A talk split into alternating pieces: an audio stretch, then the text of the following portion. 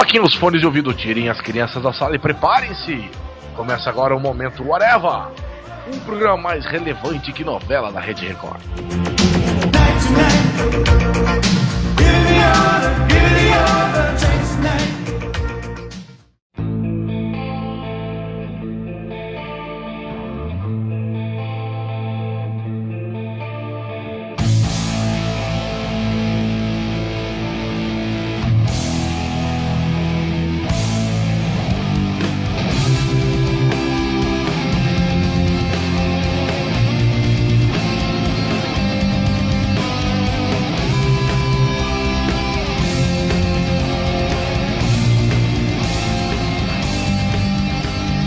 Momento Areva começando, eu sou Marcelo Soares e hoje na mesa aqui comigo está o senhor Modeste.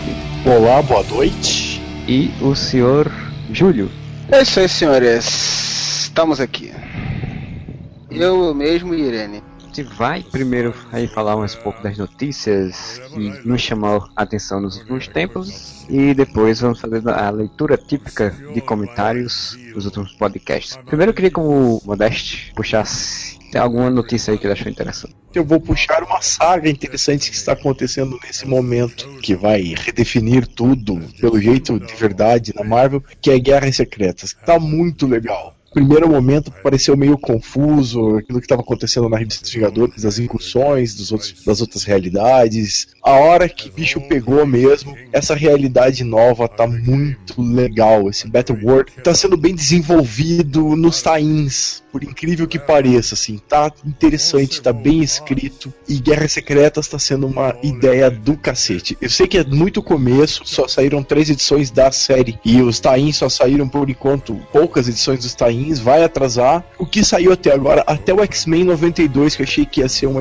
uma história idiota, ficou muito bom. Não, e o jeito da diagramação da história, que são quadros se repetindo como se fosse uma sequência de storyboard, assim, eu achei uma dinâmica bacana, assim. É um gibi massa velho dos anos 90, assim, acho que o cara pegou o espírito para fazer. Eu sei só que o Isaac Reeb, que é o cara que tá desenhando a série mesmo, Guerras Secretas, tá destruindo. Como o cara é bom desenhista, é. velho. O Rebec, Rebec, ele é muito bom, cara. Aquela do do Loki, a minissérie do Loki é muito boa.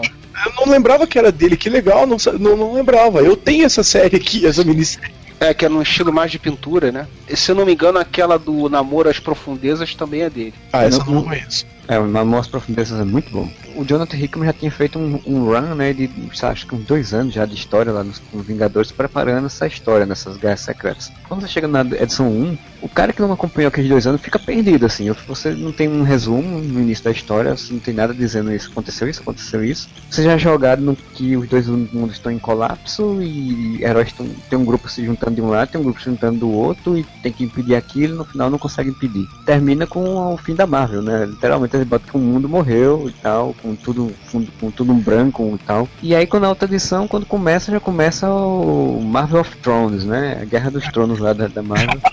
Eu não achei isso ruim, eu achei interessante poderia ter saído muito estranho, muito troncha, né? Se o Jonathan Hickman não tivesse feito de uma forma interessante. Porque ele conseguiu construir um, um cenário. Prende a atenção sua, né? Primeiramente porque o Doutor Destino ele aparece como um deus, na verdade, um líder deus naquele mundo, né? que é um mundo meio medieval, né? Realmente Guerra dos Tronos, onde ele está sentado num trono, até que a, a Brasil, que é a árvore da vida lá que ele está sentado, é meio que faz como se fosse o trono de ferro lá de, de, Guerra, de Guerra dos Tronos. E tipo, a dinâmica da história não é chata como a dinâmica de Guerra, Guerra dos Tronos é. Ele já começa a história apresentando o, a, a, tropa Thor, né? Ou os Thors, ou Esquadrão Thor, cada hora eu vejo um nome diferente para esse grupo. Ele já pega o, o seu sinistro com o irmão do Capitão Britânia brigam, então e depois você já mostra o, a muralha da, deles, né? Que eles chamam de escudo, que já tem as zonas mortas. que tem... Ele sai uma dinâmica rápida, a história vai rápida, vai desenvolvendo bem rápido nesse sentido assim. É, você termina a edição assim fisgado, cara. Tipo, eu li aquela edição umas três vezes, assim, porque eu achei muito boa a segunda edição. E assim, eu não sei se você fez a mesma coisa que eu, Marcelo. Eu reli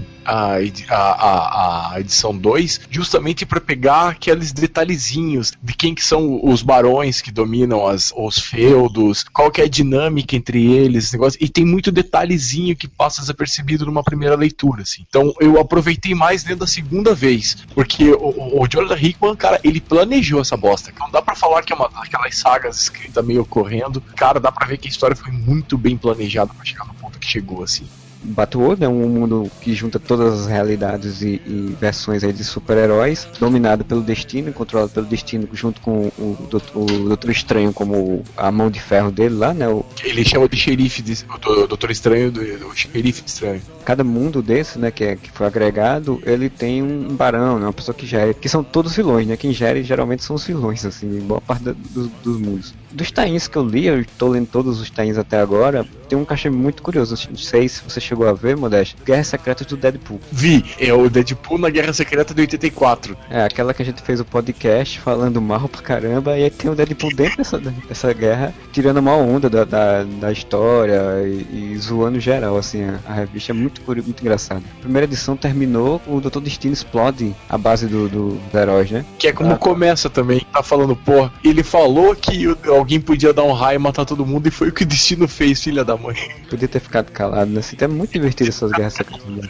E tu, Modeste, qual foi que você mais gostou até agora, tá aí que você já viu? A minha mais surpreendente quanto mestre Kung Fu Kunlun sendo uma das realidades salvas, assim. Tudo é baseado em artes marciais. Barão dessa realidade, que é o Fu Manchu, que na verdade é o Mandarim, né? Era pra ser o Fu Manchu, agora o Kung Fu é filho do Mandarim. E eles fazem torneios de tempo em tempo pra saber quem que vai ser o próximo barão desse reino. O Shang-Chi larga a mão, ele não quer saber dessa parada. Que ele seria o Chosen One pra ser o vencedor. A tropa de punhos de ferro vai atrás dele, assim. É, A realidade meio oriental antiga ficou muito legal, assim, ficou muito bacana. Eu não esperava que fosse desse jeito, assim. Que o Shang-Chi, apesar de ter todo um tema oriental, ele sempre foi um personagem bem tanto urbano quanto contemporâneo. E aí eles colocam o Shang-Chi como se fosse num- numa China antiga, assim, ficou bem bacana, assim.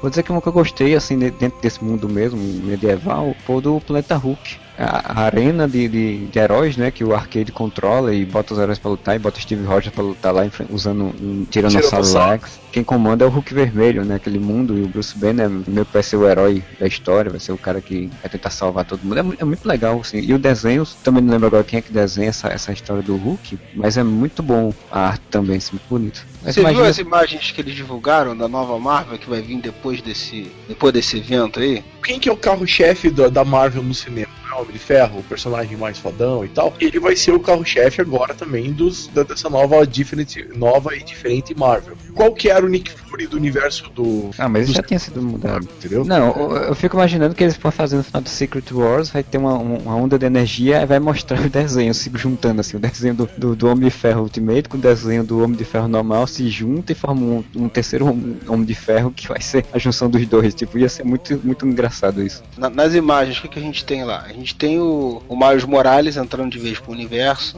Você tem outros personagens que realmente estão aproximando. O Homem-Formiga tá ali com uma. Não dá pra ver muito bem, tá muito pequeno, óbvio, né? Mas em estilo próximo ali do, do filme, aparentemente. Você tem o, o que o Fernando falou e eu ri muito. O Capitão Costinha, o Steve Roger velho, tá igual o Costinha. É verdade, cara. Tá engraçado ele, ele veiaco com, com, com a roupa desse de Capitão América. Eu fico imaginando ele, Vingadores. Vamos falar a missão, mas antes, mas antes. Eu tenho essa missão, mas eu lembrei de uma outra primeiro. Pera aí, deixa, eu- deixa eu falar outra missão primeiro. Vai ter um adiamento agora, né? Do, teve um atraso, vai ter um atraso aí da, da terceira para quarta edição. Aí, e aí vai atrasar outras revistas, mas que foi considerado até pela imprensa americana como, em comparação com a Convergência, a melhor saga do que a Convergência. A mais bem, mais bem estruturada e mais interessante, né? Ah, Concordo convergência totalmente. o pessoal tá metendo malho, né? Não é nem questão de ser melhor, né? Eu acho que não tem muita competição, porque dizem que a convergência é bem fraca, né? Convergence, ela é uma, foi uma saga, né? Terminou já, já, já acabou. Que era uma saga pra botar todas as realidades, várias realidades do DC em luta, a mesma coisa, The Secret Wars, né? Num planeta inóspito, controlado por uma tal de Telos, que era tipo uma versão do planeta que ganhou vida, que tinha sido feito, organizado pelo Brainiac, que estava preso em futuros End, que era uma saga semanal que tinha passado um ano que tinha, que tinha tido. E aí, né, durante essa saga, os heróis começam a brigar, e aí Telos percebe que Brainiac estava errado, e aí aparece Deimos, aí Deimos vai tentar derrubar Telos, aí aparece Parallax. não se deu trabalho, Marcelo. Eu acho que ninguém precisa ficar sabendo dessa novela do cacete. Porque eu acho que aconteceu é que, assim, pra escrever Convergence, eles, eles chamaram um cara que nem é escritor de quadrinhos, né? E a gente sabe muito bem qual é o sentido dessa saga, né, cara? É abrir o leque para DC poder trabalhar, voltar a trabalhar com o multiverso, né? Ter liberdade de, de ter títulos diferentes, passados em realidades diferentes, coisa que eles tentaram uniformizar tudo dentro dos 952 e agora já passou um tempo, já se desgastou, então estão abrindo as pernas pro multiverso de novo. Só que aí chamaram um cara de fora que, pelo visto, né, eu não li, disseram que é muito ruim.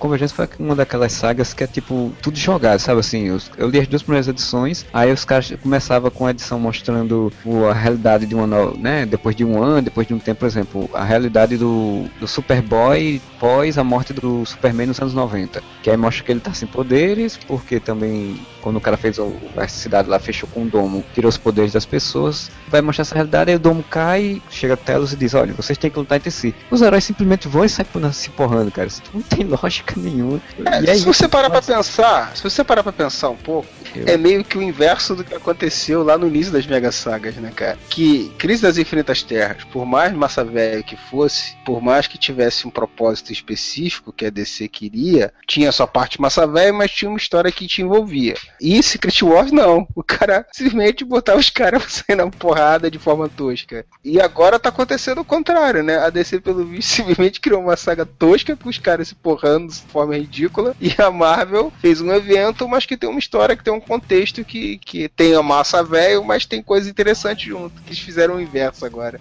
Questão de, de época mesmo, né? A época atualmente a Marvel, querendo ou não, tá construindo coisas mais bem estruturadas, né? A DC nem tanto. Você viu realmente só para isso, para trazer o multiverso de volta de uma forma, resposta de uma forma, ah, não, isso, nós temos que liberar tudo. Ah, mas aconteceu a primeira crise, ah, manda três heróis para lá e eles impediram e nem explica como. No final, tudo volta a valer, qualquer escritor pode usar qualquer realidade e mesmo assim eles fazem uma propaganda ainda da realidade dos 952, com Batman robô e com Superman malhadinho bombadinho. Ai, ai, Mulher Maravilha de garras. Verdade. Agora, os tains de, de, convergência lá, aquela série de tains, por, por, mais que tenha tido alguns anúncios interessantes desses tains e alguns que eu tenho vontade de ler ainda, que eu não tô lendo nada ainda, pelo saudosismo mesmo, né, de trazer de volta alguns algumas fases clássicas ou, ou, fases que eu gostava de alguns heróis, eu fiquei meio preocupado assim, que essa saga foi feita meio numa, numa situação estranha da DC, né? Dela tá se mudando, o escritório dela para outra cidade, botar um monte de cara que não tá trabalhando para ela atualmente para fazer esses, esses títulos aí nesses meses, entre aspas, tapa-buraco dessa mudança. Então, assim, realmente não era um troço que inspirava muita qualidade, assim, muita confiança na, na qualidade do produto. Mas deve ter tido algumas interessantes, né? Vocês chegaram a ler alguma dessas? Cara, eu cheguei a ler o do Superboy, li acho que da Sociedade da Justiça. Como ela seguia mais ou menos a mesma lógica de inicia mostrando como é a realidade daquele universo que tá agora. Logo depois aparecem os outros heróis que a gente tem que se porrar e brigar. Fiquei sem vontade de ver o resto. Eu vi pessoas elogiando e dizendo que uma das poucas, ah, uma ou duas, três revistas se salvavam, como por exemplo a do Arqueiro Verde, parece que disseram que era interessante. E a do Aquaman, parece que também disseram que era interessante, porque eles utilizavam aquele Aquaman do, da garra, né? Do, do, do, do braço o Peter David com Aquaman mais moderno e tal, então diziam ainda que era interessante. Eu não li, mas. Eu fiquei com vontade de ler dos Titãs também, cara. Eu era muito fã dos Titãs, né, é dessa fase clássica. É, e é escrito pelo Marvel Wolfman, se eu não me engano. Bárbara Gordon e, e, o Asa Noturna casados, negócio assim, ou estavam pra casar, um negócio assim. Aí eu não sei, aí eu não sei. O que eu acho interessante você ter um multiverso é porque o autor pode chegar na revista do Superman e dizer, não, esse ano eu vou fazer um run, fazer um arco que não vai se passar com esse Superman aqui, vai passar com o Superman de outra realidade e ele faz e acabou, né? Isso sim traz possibilidade de criatividade. Mas a DC não vai cair no risco de cair no mesmo motivo que aconteceu a primeira crise, que era colocar em ordem, porque estava tudo muito sonhado. Assim. A crise original foi legal. Por mais que tenha acabado o multiverso, ela organizou um pouco o que estava muito zoneado, entendeu? Organizou cacete, né, Modeste? organizou desorganizando, como todos os reboots que a DC já fez. A gente já, já falou, provavelmente já falou muitas vezes aqui, né? Porque a, a DC ela, ela nunca faz um reboot decente, né? A saga em si foi legal, tá? Ponto. É, porra, George Pérez desenhando, Mark Wolfman escrevendo, não tem como não ter coisas positivas, né? Eles eram a dupla que botou os Titãs em primeiro lá na época. Mas eles sempre fizeram os mesmos erros, né? O título que tá bem não se mexe, mas mexe com todos os outros. E aí o negócio não tem como ser coeso, cara. Mesmo nos Novos 52 eles fizeram isso, cara. Com os Lanternas Verdes, com o Batman. É, rebuta, é, mas é... mais ou menos, e não é, é mais ou menos. Pô, cara, isso, isso aí é a fórmula de fazer uma cagada, cara tudo depende da forma como editorialmente você trabalha, né? Eu acho que o que aconteceu nos anos 80 era outra época também, e como eles estavam caminhando para querer fazer, sei lá, por exemplo, um, um, Batman mais sério, que era para divergir do Batman anterior, e aí ficava você tendo várias versões do Batman nos quadrinhos, um autor podia chegar e querer usar qualquer uma. Então eles pensaram que, ó, vamos fazer isso deixando uma realidade só, porque a gente vai ter mais controle da história e talvez ser, só, é, Na verdade, isso. o que eles queriam fazer na época era que eles tinham muitos, muitas propriedades adquiridas de editoras diferentes, e eles queriam juntar, juntar tudo no... isso no, no, mesmo universo. A ideia foi essa. Não foi nem assim versões diferentes do mesmo herói e tal. É, era isso. Pá, tem esses personagens da Charlton Comics, tem os personagens aqui do família Marvel, tem esses outros aqui do Sentinela da Liberdade. Vamos fazer um treco aqui que a gente vai poder aproveitar isso tudo dentro do universo coeso e vamos começar do zero. E comercialmente, a boa sacada de pegar caras que estavam em alta no mercado e botar para fazer personagens que deram muito certo, né? Como foi a reformulação do Trindade, por mais que que em alguns aspectos tenha sido polêmico, eu acho que principalmente o Superman, né? Ou a fase do Burnie teve algumas polêmicas para os fãs antigos, mas conseguiram dar um, né, um up até nesses personagens, né? Com um time de, de primeira lá. Eu sempre fui fã do multiverso, cara. Dane-se a cronologia, cara. Se tem uma fase boa do personagem, eu quero ler aquela fase boa. Daqui a pouco, se ele ticar uma merda, eu quero ler o outro que tá bom naquela época. Essa interação demais entre os universos, as revistas, entre os personagens, é uma coisa que é legal até um certo limite, até o ponto que isso vira uma prisão, entendeu? Vira uma restrição de que não pode fazer isso, não pode fazer aquilo, não tem liberdade para os caras trabalharem o personagem como eles gostariam. Então, isso que abriu fazia fazia, que era pegar as melhores fases dos personagens e colocar na revistinha aqui, e a gente lia, achava massa e dane-se que tá em épocas diferentes originalmente, a gente nem se tocava muito disso. Mostra que a força da história é muito maior do que a força da cronologia, entendeu? E o multiverso proporciona isso. Então eu acho uma ótima, uma ótima isso voltar. A gente rodou falando um monte de coisa, não lembro se o Júlio falou alguma notícia que ele queria falar. Ah, tem uma interessante, né? A gente tá falando de cagadas da DC. Tem o filme do Sandman que tá em produção. O, o filme da, do Sandman é o Homem Sandy? Sandy é o filme do Júnior, é, o, é o filme do Júnior, né? É a Sandy Homem, é o filme do Júnior.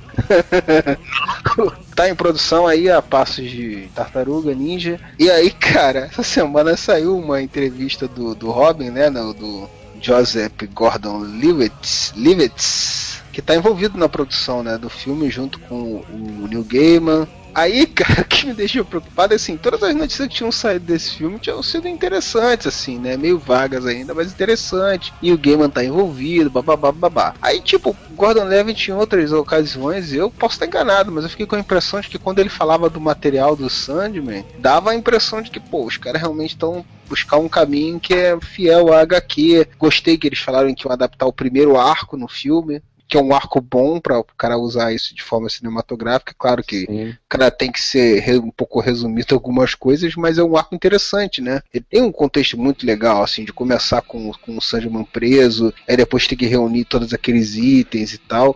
É um conceito bom para um filme, né? É, dá um tom meio, meio Indiana Jones, digamos assim, não aquela coisa aventuresca igual, mas assim, de você ter que ir atrás de artefatos, de coisas, isso, isso. movimentação pra história, né? E dá uma apresentação do universo místico bem legal, né? Porque você buscar todos esses itens assim, já dá um contexto de um, de um universo místico grande, né? Mas aí, cara, ele quando foi dar uma entrevista falando sobre isso, ele ficou frisando, ó, uma coisa importante é que é um filme de ação, mas não é bem um filme de super-heróis, tá? Mas é um grande filme de ação e uma coisa que não vai ter só é porrada. Não vai ter porrada. A primeira coisa que o Neil Gaiman falou para mim, ó, não tem porrada. Ele não bate em ninguém. Morpheus não bate, ele não sai dando cacetada em ninguém. Tipo, a impressão que eu, eu vi um marombado assim, ó, porra, vai ser da hora, vai ter adrenalina, o bicho vai pegar, só não vai ter porrada. Mas a gente vai fazer ação pra caralho de um outro jeito aqui. Como é que Pô, você vai fazer ação cara, outro jeito? Tipo, o cara leu essa revista, cara. O que, que eles querem fazer agora, cara? Mesmo sabendo que o Gamer tá envolvido, eu fiquei preocupado, cara.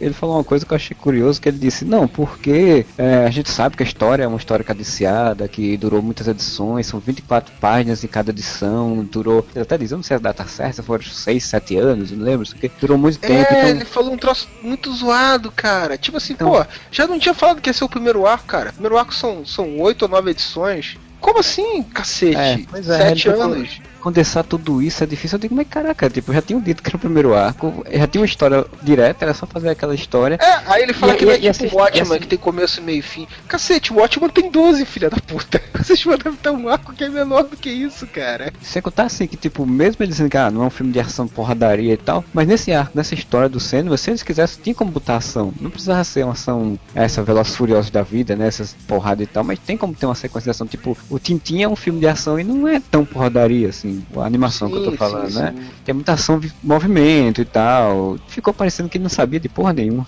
tem a esperança um vaga assim, quando ele tá descrevendo isso, ele tá descrevendo pra uma pessoa que não, que não tem familiaridade nenhuma com, com o negócio, então tá tentando dar uma primeira, né, briefing assim para diferenciar do, que o pessoal espera de, de adaptação de quadrinhos hoje, né? Por mais que sim, a adaptação sim. de quadrinhos tenha um, um, leque muito maior do que, do que os filmes de super-heróis, né? A gente tem um monte de quadrinhos que não são desse estilo adaptados e alguns com bastante sucesso. É o que tá na mídia hoje em dia. Você fala em quadrinhos, o cara imagina que é um filme do, do Homem de Ferro dos Vingadores, né? Do é, Batman. Entendeu? Que é uma loucura de ação ininterrupta, porrada e Isso, então a minha esperança é que ele tenha dado entrevista dessa forma, emburrecendo a parada e trazendo pra, algo bem fácil do, das pessoas que não têm familiaridade nenhuma entender, né? Porque se não for isso é preocupante. Tá certo que isso aí, muita água ainda vai rolar até isso aí sair, né? É, pra mim ficou com a cara de, de conversinha fiada, na verdade, quando eu dizia, aí rapaz, tá com a cara de conversinha fiada de quem vai demorar anos para poder fazer esse filme se sair. Projeto do Guilherme Del Toro que não vai sair. Também. Me lembrou exatamente de Universo, Dark Universe. Esse projeto do Del Toro, que ninguém sabe se sai, se não sai. Não é, mas pelo menos esse do Sandman é assim. Sandman a gente sabe que é um, uma marca muito forte dentro da DC, né? Pessoal, os executivos quando pegam assim, pô, tudo bem, pra gente fazer um filme mais adulto aí, dessa linha aí de quadrinhos adultos aí. Qual é a maior pica da galáxia que você tem? Sandman. Então, tipo assim, os caras vão querer adaptar isso daí. É um filme que eventualmente vai acabar saindo, por bem ou por mal. Já o filme do Del Toro é um conceito um pouco mais aberto, né, cara? Não sei realmente, né? Se é um... Eu torço que aconteça, mas é como todos é. os projetos do Del Toro. A gente torce que acontece e a chance de não acontecer é muito maior, né?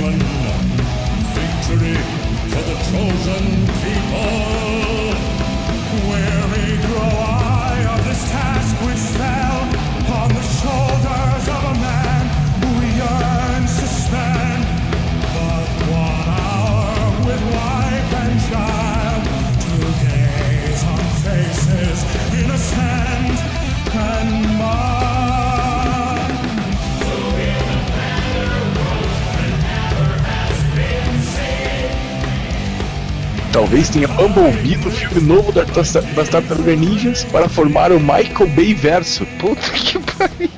Ah, mas que... foda-se também, né, cara? É tudo de criança, tá, tá da boa. Eu caguei. Eu sei que o Michael Bay tá querendo fazer o, o universo compartilhado de Transformers, né? Então eu acho, o que eu acho curioso é porque o Transformers é uma história meio que única, assim. Tipo, você tem robôs maus, robôs bons, eles se duelam. Tipo, o que, é que ele vai fazer de compartilhado nisso? Tu já pensou agora o furgão das tartarugas virando um robôzão, cara? Mas a notícia fica pior. Vão ser vários tipos de filmes. Uns que estão planejando guerra no planeta dos Transformers. Aí o outro filme que seria o filme do Bumblebee. Na boa, caguei pra essa porra toda, Transformer, Tartaruga. Tartaruga Ninja ainda me importa um pouco porque meu filho gosta muito, porque eu caguei, né? O primeiro filme é muito ruim. Deixa eu só comentar uma rapidinho que saiu, que eu achei divertidíssimo. O Weeball tentou financiar um filme dele chamado Rampage 3 por um tipo de catarse lá, um crowdfunding, pela segunda vez, e não tá dando muito certo. O, qual que é a reação do senhor Weebol? Entrou na internet e mandou todo mundo se foder. O cara tá atrás de contribuição das pessoas da internet e manda ela se fuder, muito bem. Não, mas é quando ele desistiu, né? Ele viu que não vai sair, não vai conseguir porra nenhuma, que tá todo mundo cagando pro filme dele. Chutou o bolo. Ah, cara, ele é muito fodido, né, cara? Não vale nem a pena, né? Falando que ele não precisa mais, adeus Hollywood, vou passar o resto da minha vida jogando golfe, que eu posso, eu tenho dinheiro para isso. Não, ele não fez essa promessa, porque isso aí seria cobrado igual foi cobrado a ida do, do Logan para os Estados Unidos. Entendeu? Ele simplesmente falou que ele pode fazer isso se ele quiser. Não preciso dessa merda.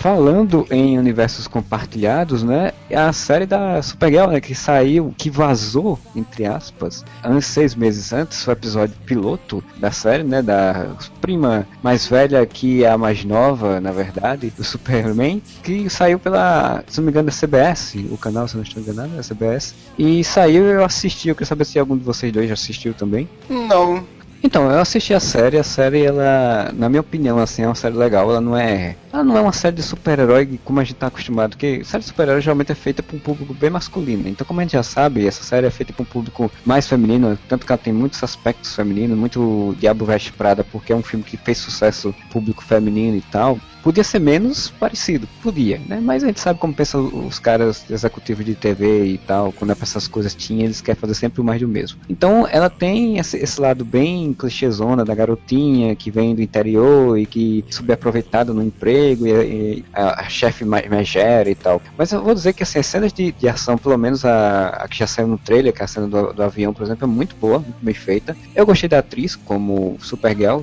ela é muito bonita e é uma boa, bela atriz ainda, uma boa atriz também. Até eu acho que a personagem ela podia ser mais interessante. Aquela história, o piloto piloto, né? Ela enfrenta no piloto piloto um, tem um grupo terrorista lá que fugiu da zona fantasma, né? Como sempre.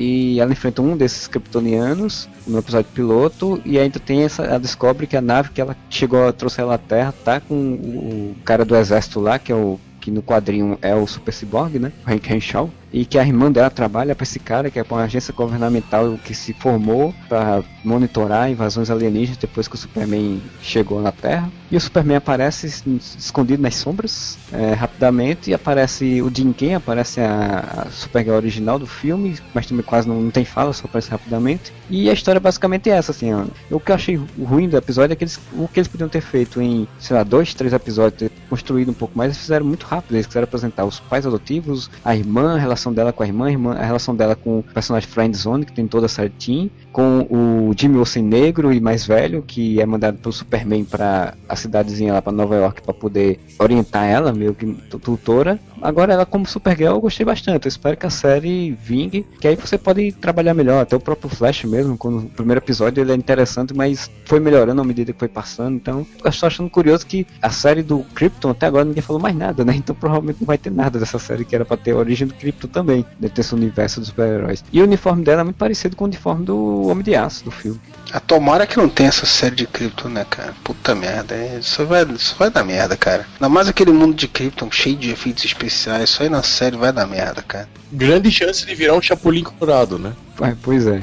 E ainda falando de série, eu queria falar agora de uma série que estreou no Netflix, que foi o Sense8, que eu ainda não terminei de assistir. Provavelmente teria terminado quando sair esse momento whatever, mas o momento da gravação ainda não terminei. E que é a série nova dos Wachowski, né, dos irmãos Wachachá lá do, do Matrix. Eu tô vendo pelas internet e por bem dividido, assim. Umas pessoas acharam muito chato, muito as atuações fracas e muito sem graça. Eu gostei, tô gostando bastante da série. O plot é de que interconexão entre as pessoas, né? São oito pessoas que conseguem acessar telepaticamente as outras e pegar suas habilidades e conversar e visitar e tal. E eu tô gostando muito por conta da mensagem da série também, dessa coisa da, da conexão humana e da acessibilidade que a série tem. Agora o que eu acho curioso é que eu assisti recentemente o filme do Joss Whedon, na verdade que ele era produtor e escritor, que é o In Your Eyes, né? Em, em seus olhos, em, dentro dos seus olhos que é o mesmo plot. É um, é um menino e uma menina que tem a capacidade de entrar, meio que ver o que o outro está sentindo, sentir o que o outro está sentindo, conversar telepaticamente. E é curioso porque o, o trailer do filme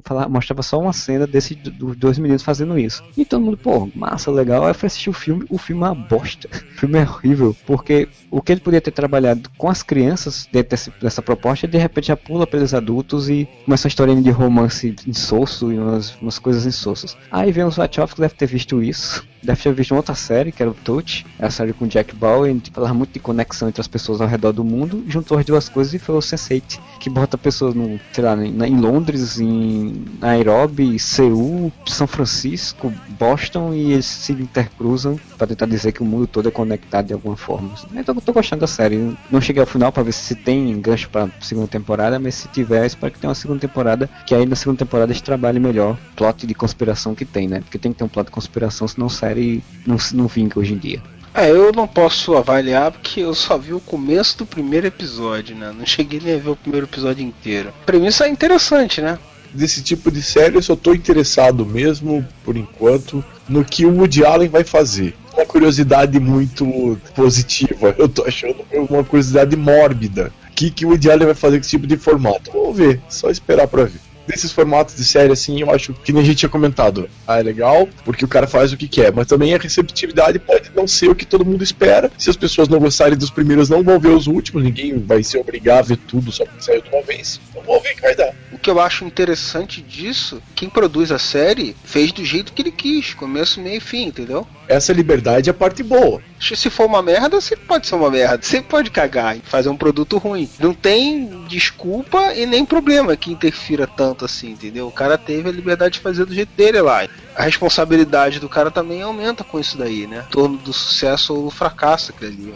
Eu quis contar essa história desse jeito aí. Gostou, gostou. Não gostou, lamento. Acaba um pouco com aquele problema, eu acho. Esse, o que é muito legal nesse, nesse formato é que eu acho ele vai acabar um pouco com aquele com aquela merda de depender da renovação do seriado para você conseguir ver o final e aí daqui a pouco os caras cancelam entre uma temporada e outra e você fica fudido. É como ele ele não tem muita noção da receptividade do que vai ter e tal. Eles vão trabalhar temporadas mais fechadas, assim, de forma que se não renovar de novo, vai ter menos aquela sensação de incompletude que tinha, né, com séries que eram Sim. meio que abortadas e que ficavam uma merda, né, cara? Você nunca vai saber o final daquela bosta tem um negócio que eu acho curioso, porque quando surgiu o House of Cards, era pra tipo ter uma, uma temporada, assim, é pra tipo ter. Eu acho que esse formato, se você fazer uma série pra ter uma temporada, seria mais interessante. E ela tá começando a ter aquela coisa de ter que ter uma segunda temporada, tem que ter uma terceira temporada. Isso pode criar um desgaste natural. E tem outra coisa que eu vi uma notícia, que eu quero até saber o que, é que vocês acham disso, que a Netflix estava pensando, né? Tentando ver se inseria propaganda, né? Propaganda nos seus vídeos, né? Como o YouTube tem, por exemplo. Tem propaganda comercial dentro da programação dela para poder tirar algum lucro extra além do, dos, dos, pagamentos do, dos usuários. O que, é que vocês acham disso? É, eu acho uma merda, né? Não tem como gostar disso, né, cara? Voltando a falar de quadrinhos, a DC tá querendo botar anúncio no, no meio da história agora de novo, cara, também, cara. Voltamos para abril dos anos.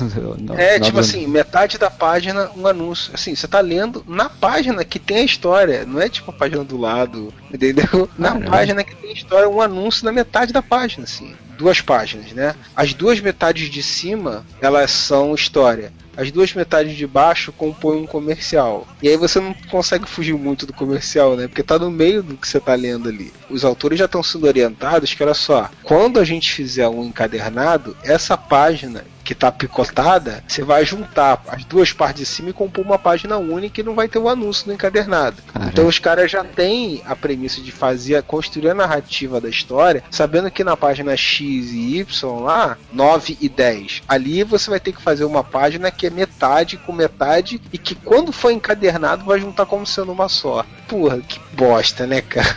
que merda, né? Não tem como gostar disso. A mesma coisa Netflix, vou meter um comercial. Pô, você paga a mensalidade lá, você vê o negócio que, porra, você tá fugindo justamente dessa praga que é a TV comercial, né? Em vários aspectos, não só dos comerciais. É uma outra coisa da TV aberta, ou até canal acaba, né? Que incomoda, então, né? Cara, que, é, que, esse é, formato essa... tem esse diferencial, aí o cara agora vai trazer essa porra pra esse formato. Essa, essa, essa é a questão. Por exemplo, a TV por assinatura, quando começou, ela começou com esse diferencial. Não temos propaganda, não tem publicidade. O dinheiro que você nos paga é o que nos gere e você não vai ter publicidade. E, tipo, isso não durou muitos anos. Rapidamente Sim. mudou. Eu acho que eles vão acabar fazendo, por exemplo, você encontra às vezes no YouTube quando vai passar de um vídeo pro outro. Acabou um vídeo, em vez de ir direto pro outro episódio, aqueles 15 segundinhos ali, ele vai passar algum comercial, eu acho. Então se você quiser é. ver direto, você vai ter que ver o comercial. querer mais grana, é óbvio, né? E com o investimento que eles estão fazendo agora em conteúdo é, exclusivo, né? O retorno acaba não sendo tão grande quanto o custo, né? provavelmente, né? Porque o que eles podem ganhar é mais assinantes e, e a satisfação de quem já está ali. Mas não tem um. Você Até tem, né? Você chama mais público. Mas com o tempo, quantos mais públicos já. Vamos dizer assim, quando o cara já tiver consolidado o seu público, né? Com uma grande quantidade de assinantes, né? Como é que ele aumenta a renda dele de novo, né? Porque no sistema, por exemplo, que uma pessoa faz uma assinatura e ela pode é, ver em várias plataformas e ela podendo, por exemplo, repassar essa assinatura para outras pessoas, para outras pessoas verem. Como é que ele vai garantir que você está assistindo porque você é assinante e não outra coisa? Então, se ela botar a propaganda, ela está garantindo que de qualquer forma, dependente de você ter sido assinante ou não, a propaganda vai estar lá, ela vai lucrar com aquilo. É, na verdade eles estão fazendo o que o YouTube faz, né? O YouTube pessoal, é uma plataforma digital que o pessoal está acostumado a ter a liberdade de escolher o que, que, ela, o que, que ela vê e atura esses comerciais, né? Mas é diferente quando a gente está pagando por isso. Mesmo no caso que você falou, Marcelo, se uma pessoa assina e passa a assinatura dele para outras pessoas assistirem, alguém está pagando. Então alguém já está custeando isso. Eu sei, Modeste, mas é o que eu estou falando. Eles estão querendo outras, morder outras fontes de renda. Eu concordo com tudo que você, com isso aí mesmo que você está falando. A questão é eles vão se aproveitar de uma coisa que já existe num meio que a gente não tá pagando e que as pessoas já se acostumaram, né? Com esse hábito de puta que pariu, tem que dar um. esperar alguns segundos aqui clicar para passar esse, esse comercial, né? É, não sei que você tem um adblock. Eu acho escroto pra caralho, né? Foda-se. Não vou deixar de ser assinante Netflix por causa disso. Aí, tá vendo? É isso que eles querem. A pessoa reclama e tá lá assistindo Globo, é isso que eles querem. Exatamente, é Netflix, mas assina Globo.com. Foda-se. Só aproveitando o gancho, falei Netflix, a série do Demolidor teve uma notícia excelente hoje, né? Psicopata é. que raspa a cabeça lá, né? Fura-olho, fura-olho. É, vai comer a mulher do Matt Murdock. que vai querer ser pai do filho do Matt Murdock. É, foi anunciado na Netflix junto com a Marvel que vai ter o Justiceiro, né, na segunda temporada Demolidor, que vai ser o ator que faz o, fez o Shane, né, no Walking Dead. Provavelmente, como um amigo meu também falou, que ele provavelmente vai pegar lá a Electra, vai ter um, vai engravidar, né, como vocês falaram, e depois vai ficar chorando porque ela foi trocado pelo Matt Murdock querer matar o Matt Murdock por conta disso. Mas vai ter que fazer chapinha, porque aquele cabelo carapinha dele não vai ficar legal no Justiceiro. Né? Eu acho que se rapar a cabeça dele, deixar o cabelo curto, como tava no final do Walking Dead já, né, quando ele já tava bad boy, pode ser interessante. Ele dá uma malhadinha, fica mais ah, forte, né? Foda-se o cabelo dele também. Porque o justiceiro tem que ser cabelinho liso. É obrigado. Não, tem que ser cabelinho liso. Pô, ele tem, ele tem cara de justiceiro pra mim, cara. Também, pra cabelinho, mim. Cara, é, é recado com cabelinho. Não tem que passar chapinha, não. Pra mim tá, tá, tá de boa. Se eu não me engano, ele tava fazendo um policial numa série, um tempo desse, logo depois saiu Walking Dead. Né? Sim, né? uma série do criador de Walking Dead, né? Do, do Darabon criador da série Walking Dead, né? É, não sei como se a série vingou ou não, não sei como é que ficou, mas eu sei que ele tava fazendo. Ele tem essa pegada, né? Agora, o que eu me acho curioso é que eles também lançaram um banner da segunda temporada com o símbolo do Demolidor todo alvejado de balas, né? E aí dando a entender que seja meio que aquele, aquela coisa confronto mesmo, Demolidor justiceiro, né? Não tanta parceria, pelo menos a, prime, a priori, né? No primeiro momento. Funciona com todas as pessoas que o justiceiro encontra, né? É, ele nunca tá do lado de ninguém. Ele vai, vai enfrentar um, um, um, Demolidor porque vai ser tipo contratado para enfrentar o Demolidor, ou ele vai achar que o Demolidor é uma ameaça porque ele acha que todo mundo ameaça também. Provavelmente vai acontecer o pote padrão que acontece com o Justiceiro e outros personagens da Marvel. Ele quer passar o rodo em tudo que é vilão e ele encontra o herói que quer deter os vilões, mas não quer que passe o rodo. E aí depois no flashback mostra o passado dele, né? O que ia acontecer. A pegada violenta do Demolidor da série, eles que vão competir quem vai passar mais o rodo, né? Não, é, mas não o Demolidor não, não mata, o, Demolidor, né? o Demolidor não tem essa mentalidade, cara. Ele quebra perna, quebra braço, mas ele não mata a pessoa. O justiceiro não, ele mete tiro na cabeça. Ele arregaça, né? Ele arregaça.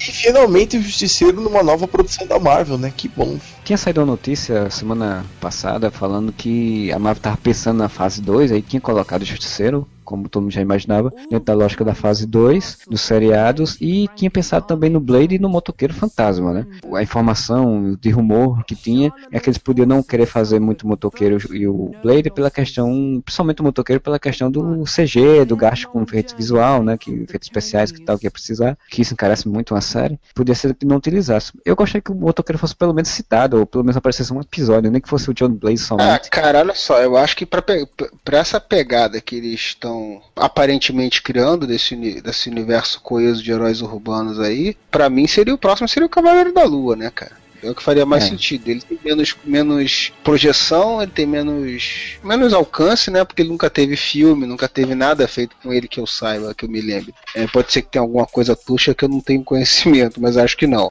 Um Blade, um, um motoqueiro, é muito pela coisa do, do, do, que eles retornaram, né, pra Marvel, né? Então, por isso, muito mais por isso que eles pensaram.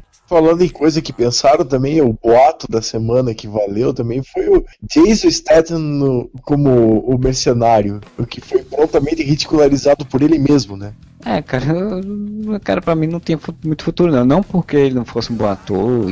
Eu acho ele muito conhecido, assim, muito chamariz demais pro personagem. E, e, o tipo de ação dele não é o tipo de ação do mercenário, né? O tipo de ação do mercenário é diferente. Eu acabei de ver Velozes Furiosos 7 e não, não combina, não orna. Pau no cu dele. Pau no cu delas. Também saiu uma grande notícia de que eles tiraram o HQA do Jessica Jones, né? Esse é só, só Marvel's oh, Jessica Jones. HQA não, AKA. É só, só são terminologias, que é porque não tem muito sentido também utilizar, né? Se você não vai, não vai utilizar o nome Ages, então. É, é, besteira mesmo.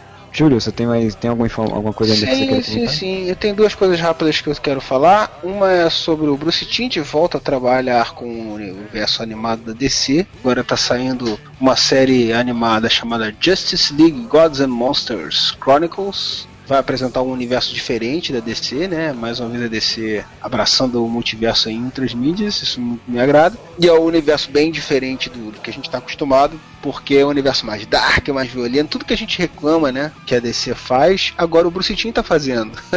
aí você começa a remessar assim, eu acho que pode dar certo, porque esse aí tem o Bruce Timm. então, tudo depende de quem escreve, né? O Batman é um vampiro, que na verdade é um, a identidade dele seria um morcego humano, né, do universo tradicional. A Mulher Maravilha é uma nova deusa, faço a menor ideia que seja, mas seria uma nova deusa lá do Apocalipse, sei lá. É, é a primeira vez que eu vi o vídeo até eu pensei que era Barda, né? Eu pensei que é, lembra, lembrou pra mim a Barda também, também achei que fosse. Superman desse, desse universo aí é o filho do Zod, olha só, e aí é uma Liga da Justiça mais vida louca, né? Num universo maluquete. Isso é o primeiro episódio que mostra o, esse Batman, Bat-Vampiro enfrentando a Arlequina. E bem legal, na verdade, é vai ser uma série de episódios curtos que sai no, no site Maquinima, se não me engano o nome é esse. Depois vai ter um longo animado que vai sair no final do mês que vem, né, com uma história, uma história longa animada desse universo aí. Independente se esse universo vai muito para frente ou não, embora parece que já, já confirmaram que vai ter uma segunda temporada desses mini episódios que estão começando a sair agora é o Bruce Timm de volta a, a, trabalhar né, com o universo DC. Isso é muito legal, né? E na esteira disso daí, o Bruce Timm deu mais uma, uma, informação né, que contraria as coisas que a gente não gosta da DC hoje. Ele falou que quando ele viu o filme do Man of Steel, ele viu aquele final do, do Super-Homem matando o Zod, quebrando o pescoço, e você, assim, ah, que legal, né? Fiz um longo animado para DC do Superman contra o Apocalipse. No final, ele ia quebrar o pescoço do Apocalipse, e a DC não deixou fazer isso. E agora o Zack Snyder fez. Legal isso, curioso. É, curioso que ele ia matar um monstro gigantesco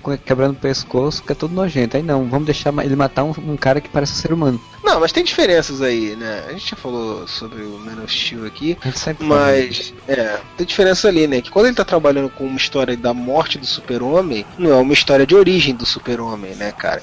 Foi até o que eu já falei sobre o Man of Steel. Eu não tenho nada contra o cara mostrar o Super-Homem tendo que matar numa situação crítica. Eu sou contra o cara fazer isso, colocar o Superman matando na origem dele, na apresentação do personagem para uma nova geração, eu acho errado. Eu acho um caminho errado. É um caminho que contraria a ideia de que o super-homem é um, não é um herói que, que não funciona nos dias de hoje, né? Esse é o problema. que ele fez, né? É a circunstância que, que isso foi feito que eu acho errado.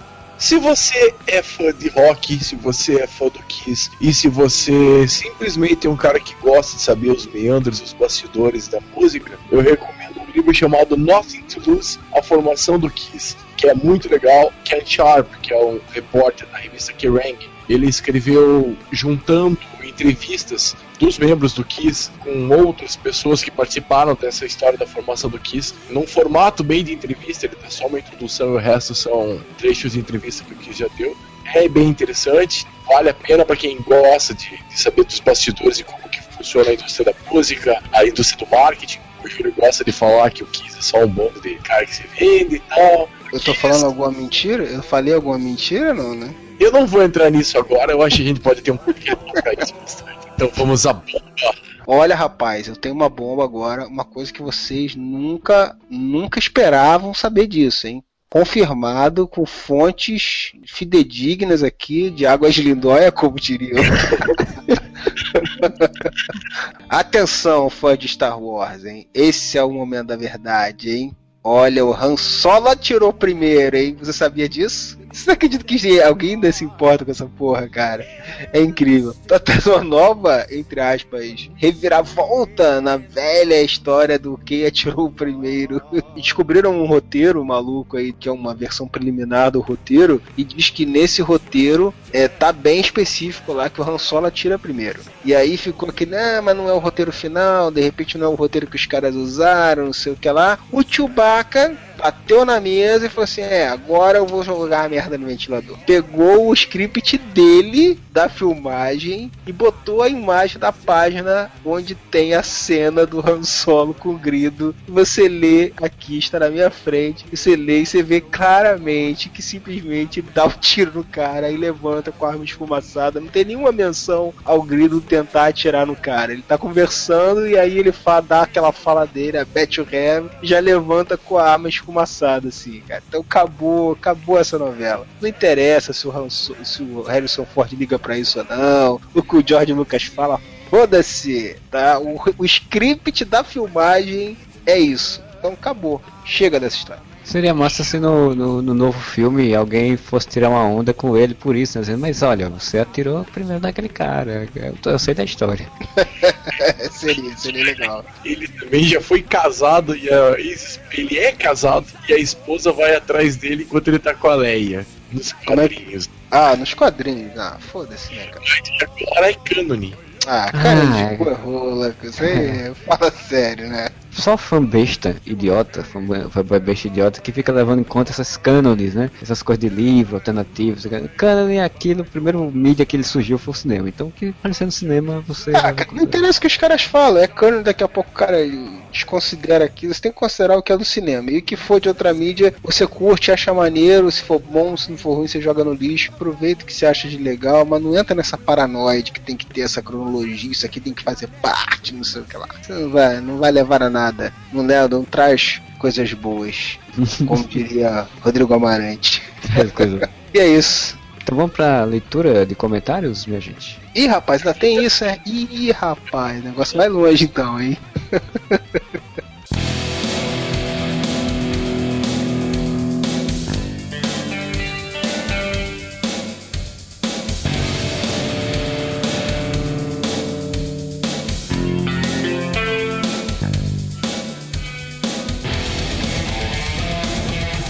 vamos para a leitura de comentários dos podcasts anteriores e vamos começar pelo Momento Areva 12, né? Especial seriados, que a gente falou de várias séries, como a gente sempre fala das mesmas séries basicamente, né? Principalmente quando o Moro está, a gente começa a ficar falando de mesmas coisas. Queria que o Modeste se comentasse. Só um segundo, só uma aqui, furando o olho do coleguinha, falando que o Moura só comenta as mesmas coisas. Que coisa feia, seu Marcelo.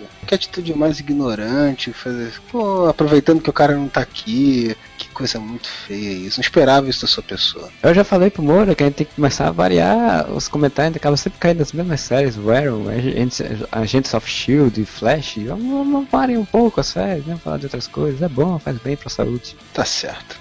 Então é, meu Dash, lê aí um comentário. Comentário do herege. E como o próprio nome sugere, ele vai ter que fazer uma citação de Lucifer, né? Tô assistindo Powers tá servindo como distração. Flash tá bacana. E vocês viram a foto que saiu do Lucifer? O Lucifer do cinema é loiro. e estão dizendo que ele vai ajudar a polícia. Prevejo uma bomba. E que chegue logo o Dr. Who. Olha, Lucifer, eu acho que não vai ser o cabelo dele o problema, meu querido É, bem mais. Eu vou defender Lucifer, hein? Vai ser uma merda. Mas vai ser melhor que Constantine.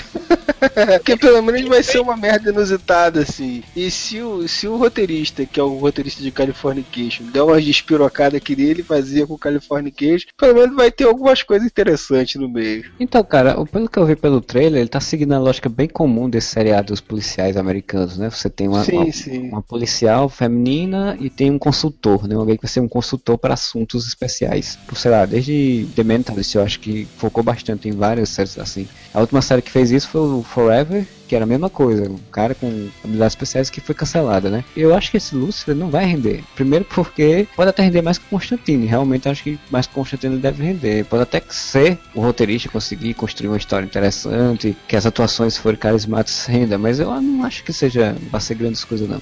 Eu sei que já teve protesto da organização das, das religiões católicas, apostólicas, protestantes, sei lá o que, americanas, reclamando pelo título, Lucifer. E sobre Powers, que ele falou, Powers, é, eu gostei bastante do Powers, apesar de final meu anticlimático, mas eu gostei, achei interessante. E também estou esperando bastante o Doctor Who, chega logo. Então, Júlio, qual comentário você selecionou aí? Sou Richard Pinto, falando assim, interessante o fã do Aquaman falando de personagens merdas. Que bom que você achou interessante. Porque Aquaman não é um personagem merda pra coisa de conversa. É o maior herói de todos. Dobre sua língua quando você falar mal do Aquaman. Vamos supor que o Aquaman fosse um personagem merda. Por causa disso, eu não posso falar de outros personagens merda. Falar a verdade, eu nem lembro que personagem merda que eu falei mal, entendeu? De quem que eu falei que era uma merda nesse episódio aí. Mas se eu falei que era uma merda, então deve ser uma merda, ou talvez não seja uma merda, né? Vai saber. E o outro comentário aqui, cara, que é o Luciano Abraão, cara, pelo amor de Deus. Ele falou assim: fala a verdade, essa canário negro é a Angélica usando máscara, né? eu achei que tinha que ter sido, cara. Depois que ele falou isso, puta, teria sido muito foda se, se tivesse sido mesmo, cara. Dessa vez eu concordo. É, tem mais dois comentários ainda. Um do Onimaster que ele disse que assistiu Powers até o terceiro episódio e depois disse que a terceira temporada de Arrow tem seus altos e baixos. Né? O Ray Palmer, interpretado pelo Brandon Hoof, disse que é muito legal, eu também concordo, foi um, até foi uma, uma coisa surpreendente, o Brandon Hoof faz uma atuação boa. Diz que o romance entre os Felicity e Oliver é chato, que a Laura se torna canário, tendo feito só umas aulinhas de boxe não me desceu, e, é, e botaram até o Pantera, depois tiraram o Pantera da história, enfim. E ele termina, fala que a única coisa que não gostou em Flash é o Cisco, né, que é o personagem que tem lá, ser um engenheiro mágico, que ele faz qualquer coisa, constrói, o que ele quer construir, ele constrói entre os intervalos comerciais. E aí ele disse que eu já ouvi o podcast sobre Guerra Civil umas cinco vezes e eu já ouvi recebi comentários também no Facebook. Não, Guerras Secretas. É.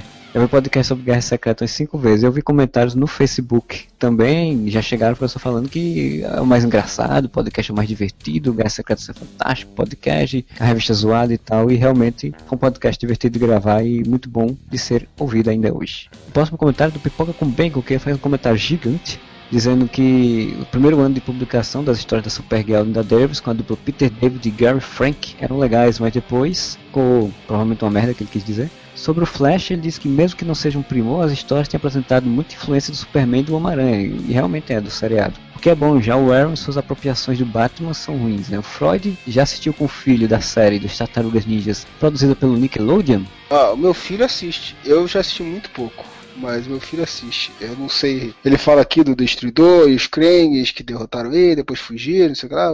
Eu não faço ideia, cara. Meu filho gosta muito e assiste. Eu vi muito pouco, mas o pouco que eu vi achei bem interessante. Sinceramente, é muito melhor até do que aquela série antiga das tartarugas, cara. Muito mais bem feita. Pouco que eu vi, dá de 10 a 0 naquela série, que era muito zoada, né, cara? Era muito descacetada aquela série. Eles continuaram mantendo os personagens adolescentes, mantendo um humor legal e tal, mas é muito mais bem realizada, é muito menos idiota do que era aquela série. Né? A única coisa em Tartaruga Ninja que tem me interessado ultimamente é que o, o, Rocksteady, o Rocksteady, Rocksteady, como que é a pronúncia do nome daquele babaca? Ro Rocksteady. O Rocksteady vai ser o Shimos, que é lutador da WWE. De resto... Ai, é muito putinha dos, dos machos se agarrando.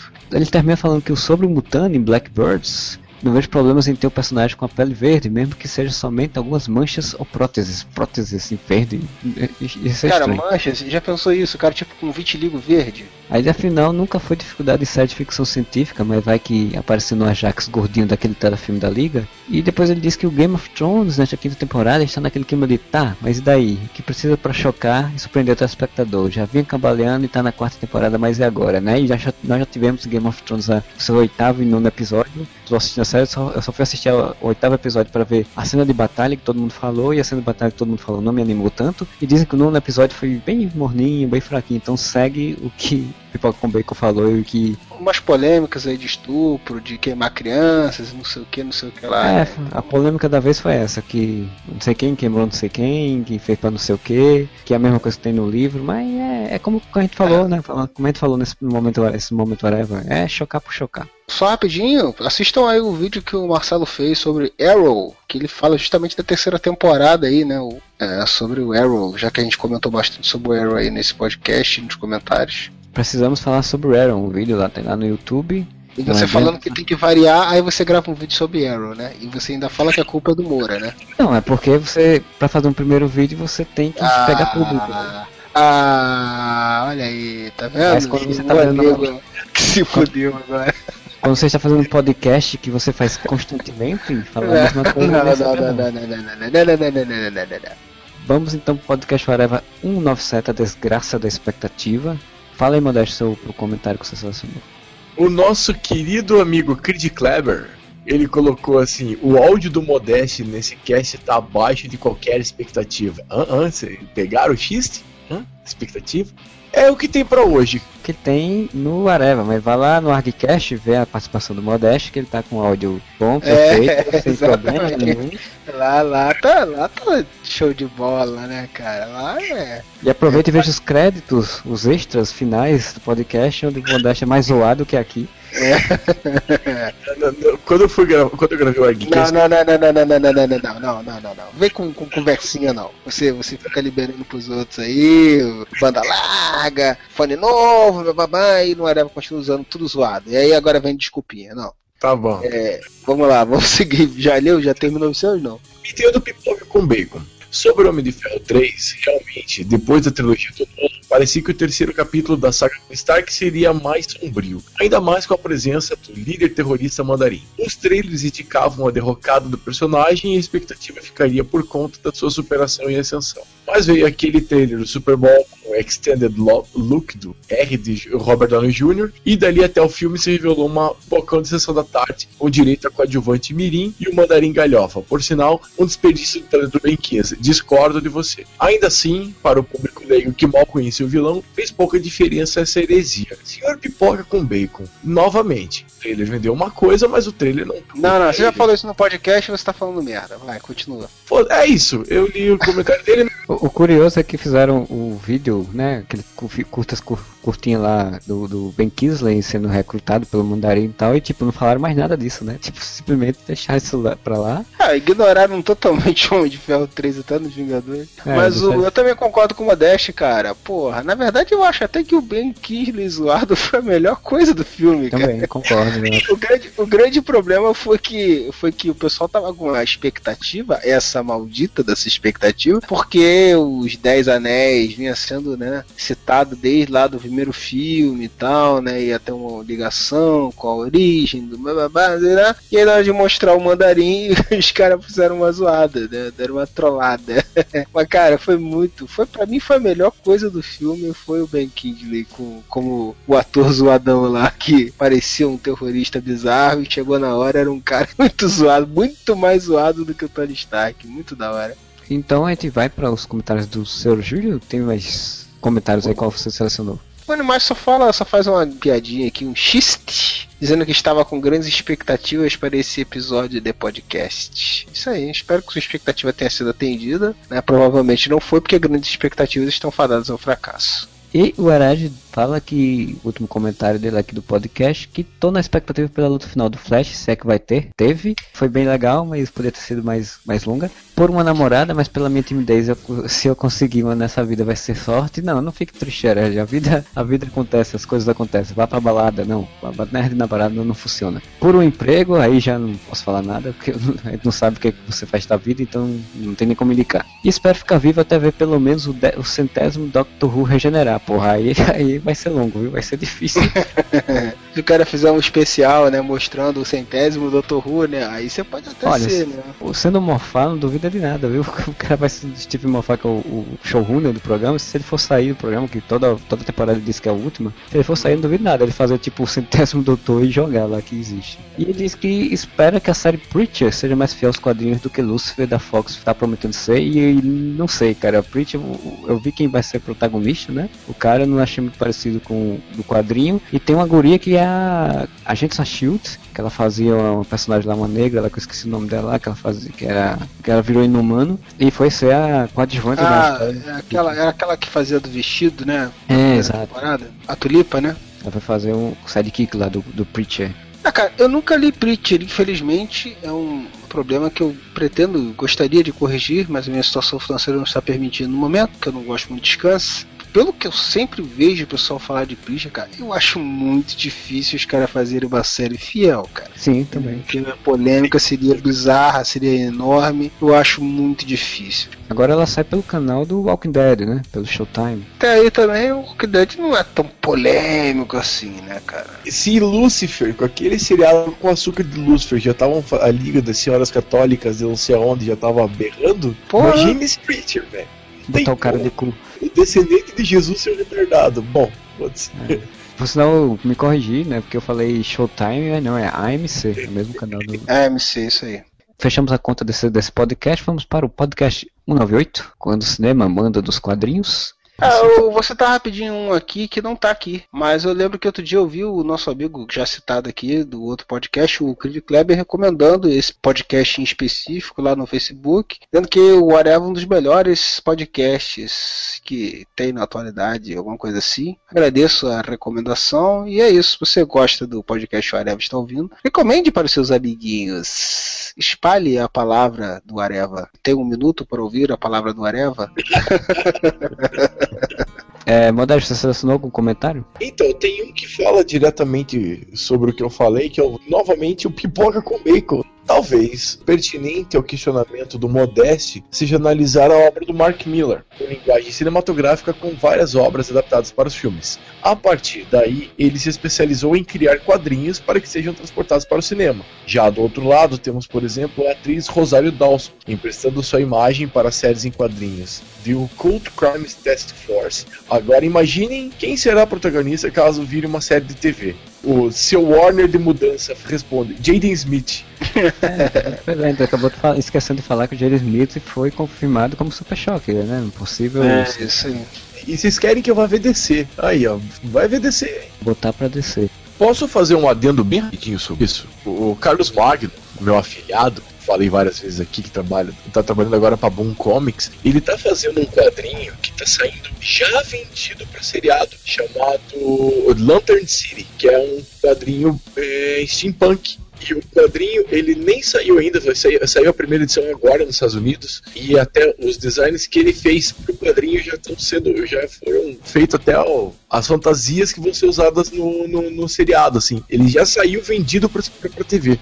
Porque quadrinhos hoje em dia está em, tá em voga, né? Como virou a nova, um novo combustível para a indústria cinematográfica, né? Mas já tem cansou de ter livro que o cara já escrevia, já vendia, entendeu? Antes do livro sair já tá vendido, né? Jogador de futebol hoje em dia só é vendido pro exterior com 6 anos de idade. É assim, cara, é assim. Cara, cada vez mais vão raspando lá no fundo do taxa para pegar quanto antes, já garantir antes que, que outro pegue na frente, entendeu?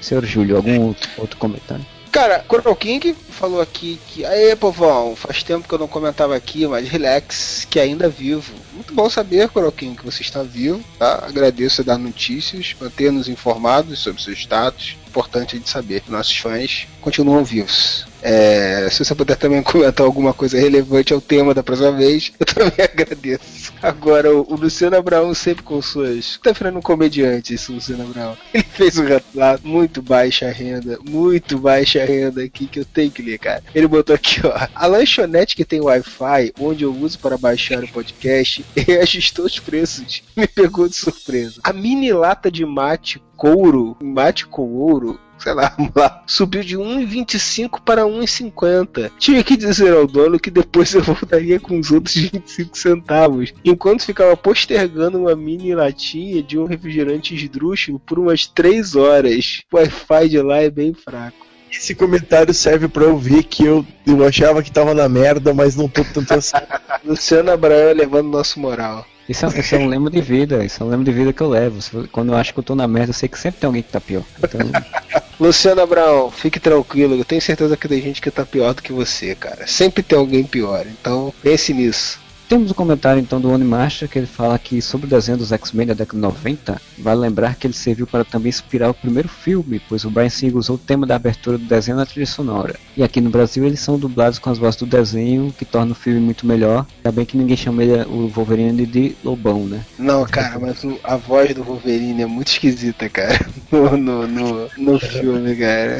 é muito esquisito. Eu gosto pra caramba do dublador, cara, ele também é ator, já fez alguns trabalhos na Globo vários trabalhos na Globo, né? E no desenho funciona, cara, mas no, no filme é estranho, cara. Não encaixa com o Hugh Jackman, né?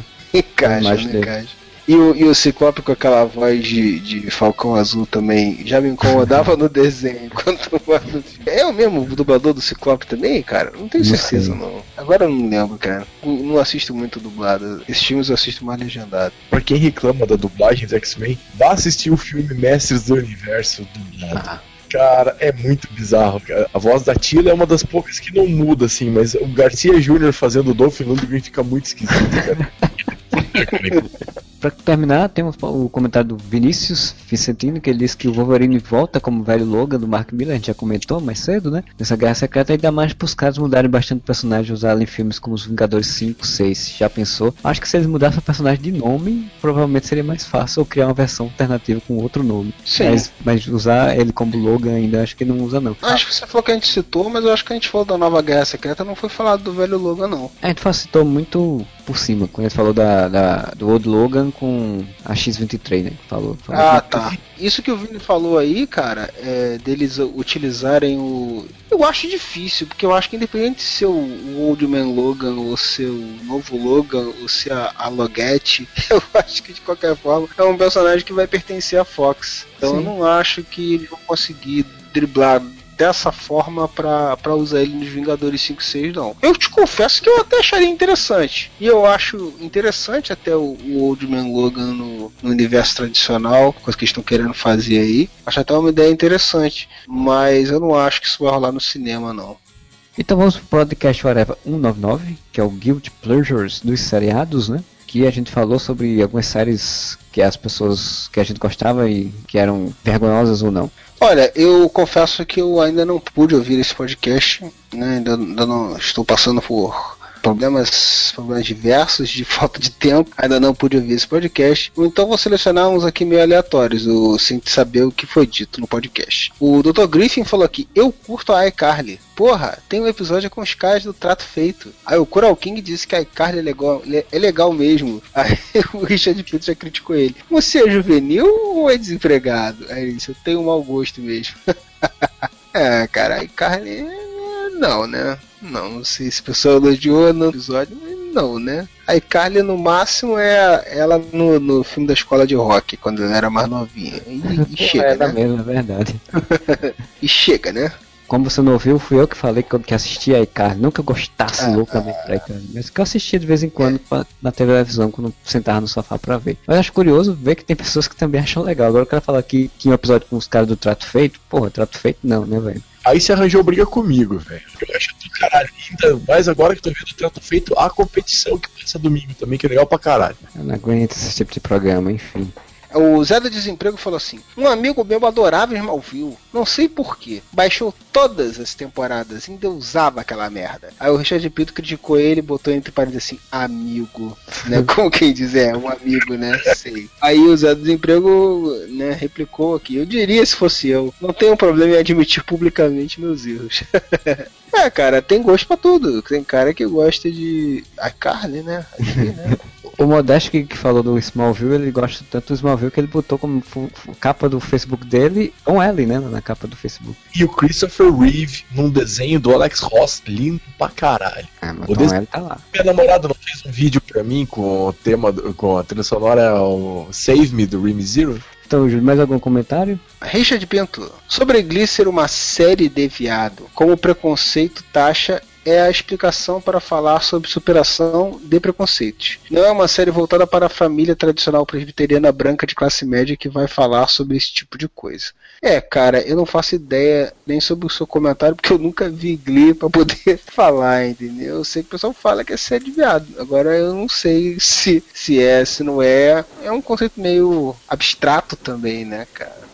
Eu quero ler do Super, que o Super diz o seguinte: No Brasil é o contrário dos Estados Unidos. Lá a garota começa santinha e depois despiroca. Aqui começa despirocada para depois exigir respeito com ela, pois ela é uma artista. Isso quando não renega o passado, dizendo que não quer que seus filhos vejam as 14 vezes que ela posou pelada depois pelo chanchado. Deve ter tido de gente desesperada querendo apagar o arquivos da emissora quando o YouTube bombou no Brasil. É, não precisamos entrar em nomes para evitar processos, né? Mas é um caso que o Super lembra muito bem. E o Super também faz um outro comentário aqui. Vergonha alheia. Eu gostava e não tenho coragem de rever Jack and Jill que passava no SBT. Putz, Will Smith só foi fazer o maluco no pedaço porque faliu. Ele devia uma grana violenta para o imposto de renda americano. Sobre o SBT, foi anunciado que eles vão voltar a passar um seriado bem novo, um tal de I Love Lucy. é, no horário Muito bom, almoço, muito né? bom. Eu não lembro qual canal que passava, se era no. no qual era, eu não SBT. lembro qual. Era no no SBT mesmo que passava? Eu gostava, cara. O Luciano Abrão, ele falou que o meu Guilty Pleasure é ouvir... Pleasure, pleasure, fala de novo, pleasure. Telecurso segundo grau em inglês. Fale, pleasure. Pleasure. Você ouvir o podcast e vai logo, logo no início. Logo no início lá. Eu digo, eu não sei falar essa palavra, fala por mim quem fala o muro. Enfim, o Luciano fala que o pleasure dele é ouvir podcast com trilha sonora do Evanescence. Exatamente, é isso aí. Ele entendeu exatamente qual era a lógica da trilha sonora do Evanescence. Eu acho que eu fiz bem no ter ouvido esse podcast, hein? acho que eu vou continuar sem ouvir, hein? O Pipoca com Bacon de que Delcy foi só mais um seriado que poderia ter sido encerrado muito bem, logo na primeira temporada. É, como geralmente é. Cagou na segunda, piorou na terceira e foi honesto na quarta, pois com o cancelamento planejado tiveram tempo para arrumar as lambanças. É transmitido pela Fox, com direito a uma versão de estar sendo do beijo de ponta cabeça do Maré. Não lembrava disso, cara. Tem isso, pelo amor de Deus. Aquela que seria nova, nova namorada do protagonista na quarta temporada já estava na temporada anterior, mas era apenas um alívio cômico que é potencial romance, né? E a série encerrou com o Ryan adulto tirando das ruas um jovem rebelde, né? O ciclo que nunca termina, né? o Ouroboros. Depois ele fala de Smallville também, que disse que a primeira temporada foi boa, que tinha um cliffhanger, a segunda foi a melhor, e podendo muito bem ter finalizado na terceira, quando, que é o que também acho, que é o final perfeito. Mas falar isso para os executivos é difícil, né? Grey's Anatomy Supernatural manda lembranças. Por sinal, Grey's Anatomy acabou, né, Modeste? Você chegou a ver o final? Não, sério, eu não sabia disso não. Acabou, a série chegou ao final. Já não era tem tempo. Então, talvez a própria Grey tenha morrido, né? Vai saber. Ou matou o Patrick Dempsey e ela se matou. Ah, É, tem certeza. pois é, então, o Patrick Dempsey morre na série. E termina ela choramingando, tentando ser feliz. Porque a série tem que terminar com uma feliz, né? Bonitinho. Enfim, terminaram as, as leituras de comentários. Vocês têm mais alguma coisa que vocês queiram acrescentar? Punk Levada da Breca eu assistia pouco, mas eu achava divertido. Você também estreava o teu Glomer no seriado? É, na, na verdade eu vi a série primeiro antes de ver o desenho. Então eu É, achava o desenho escroto, né? Eu não gostava do também. desenho, não. Eu vi a série primeiro antes do desenho e eu gostava mais da série mesmo. A série era, era legalzinha, era legalzinha. Pô, Love Lucy eu via muito pouco também, mas eu achava divertido. Me diverte, me diverte. É, séries que eu via era tudo séries velho, né? Eu gostava de Casal 20, Chips, mas nenhuma delas eu considero Good Pleasure, não. Na época eram muito boas, eu gostava. Expliquei por que, que eu não tô nesse podcast do- das séries Good Pleasure, que eu não, ia ter muito, não teria muito a acrescentar. Ó, vem aí o podcast 200, hein? Preparem-se que vai ser, ou não, um podcast especial. Aguardem! Ah, oi! Talvez isso seja um spoiler do podcast, não sei se vai ser. ah, porra, velho. Por que tu de falar que a gente vai entrevistar o Silvio Santos, porra? Que merda. É porque o, o Modeste hoje citou, disse que gosta do rock. Quem gosta de rock, eu lembrei do rock. Mas o rock. É dia de rock, bebê. Podcast vem. Lá, lá, lá, lá. Podcast vem aí. É, então a gente vai ficando por aqui. Espero que vocês tenham curtido. Semana que vem tem um podcast 200 ou não, quem sabe? Vamos esperar de pra repente, ver. De repente a gente vai enfiar uma rádio areva aí pra enrolar mais uma semana, não sei. Quem sabe, né? Manda quiser suas sugestões, suas ideias, suas críticas para contato@areva.com. Tem nossas redes sociais, facebook.com/barra com dois as no final, Twitter também arroba uareva com dois as no final, Google Plus com lá uareva com dois as. Temos o canal no YouTube que às vezes aparece algumas coisas de vez em quando lá. E bom final de semana para vocês e uareva.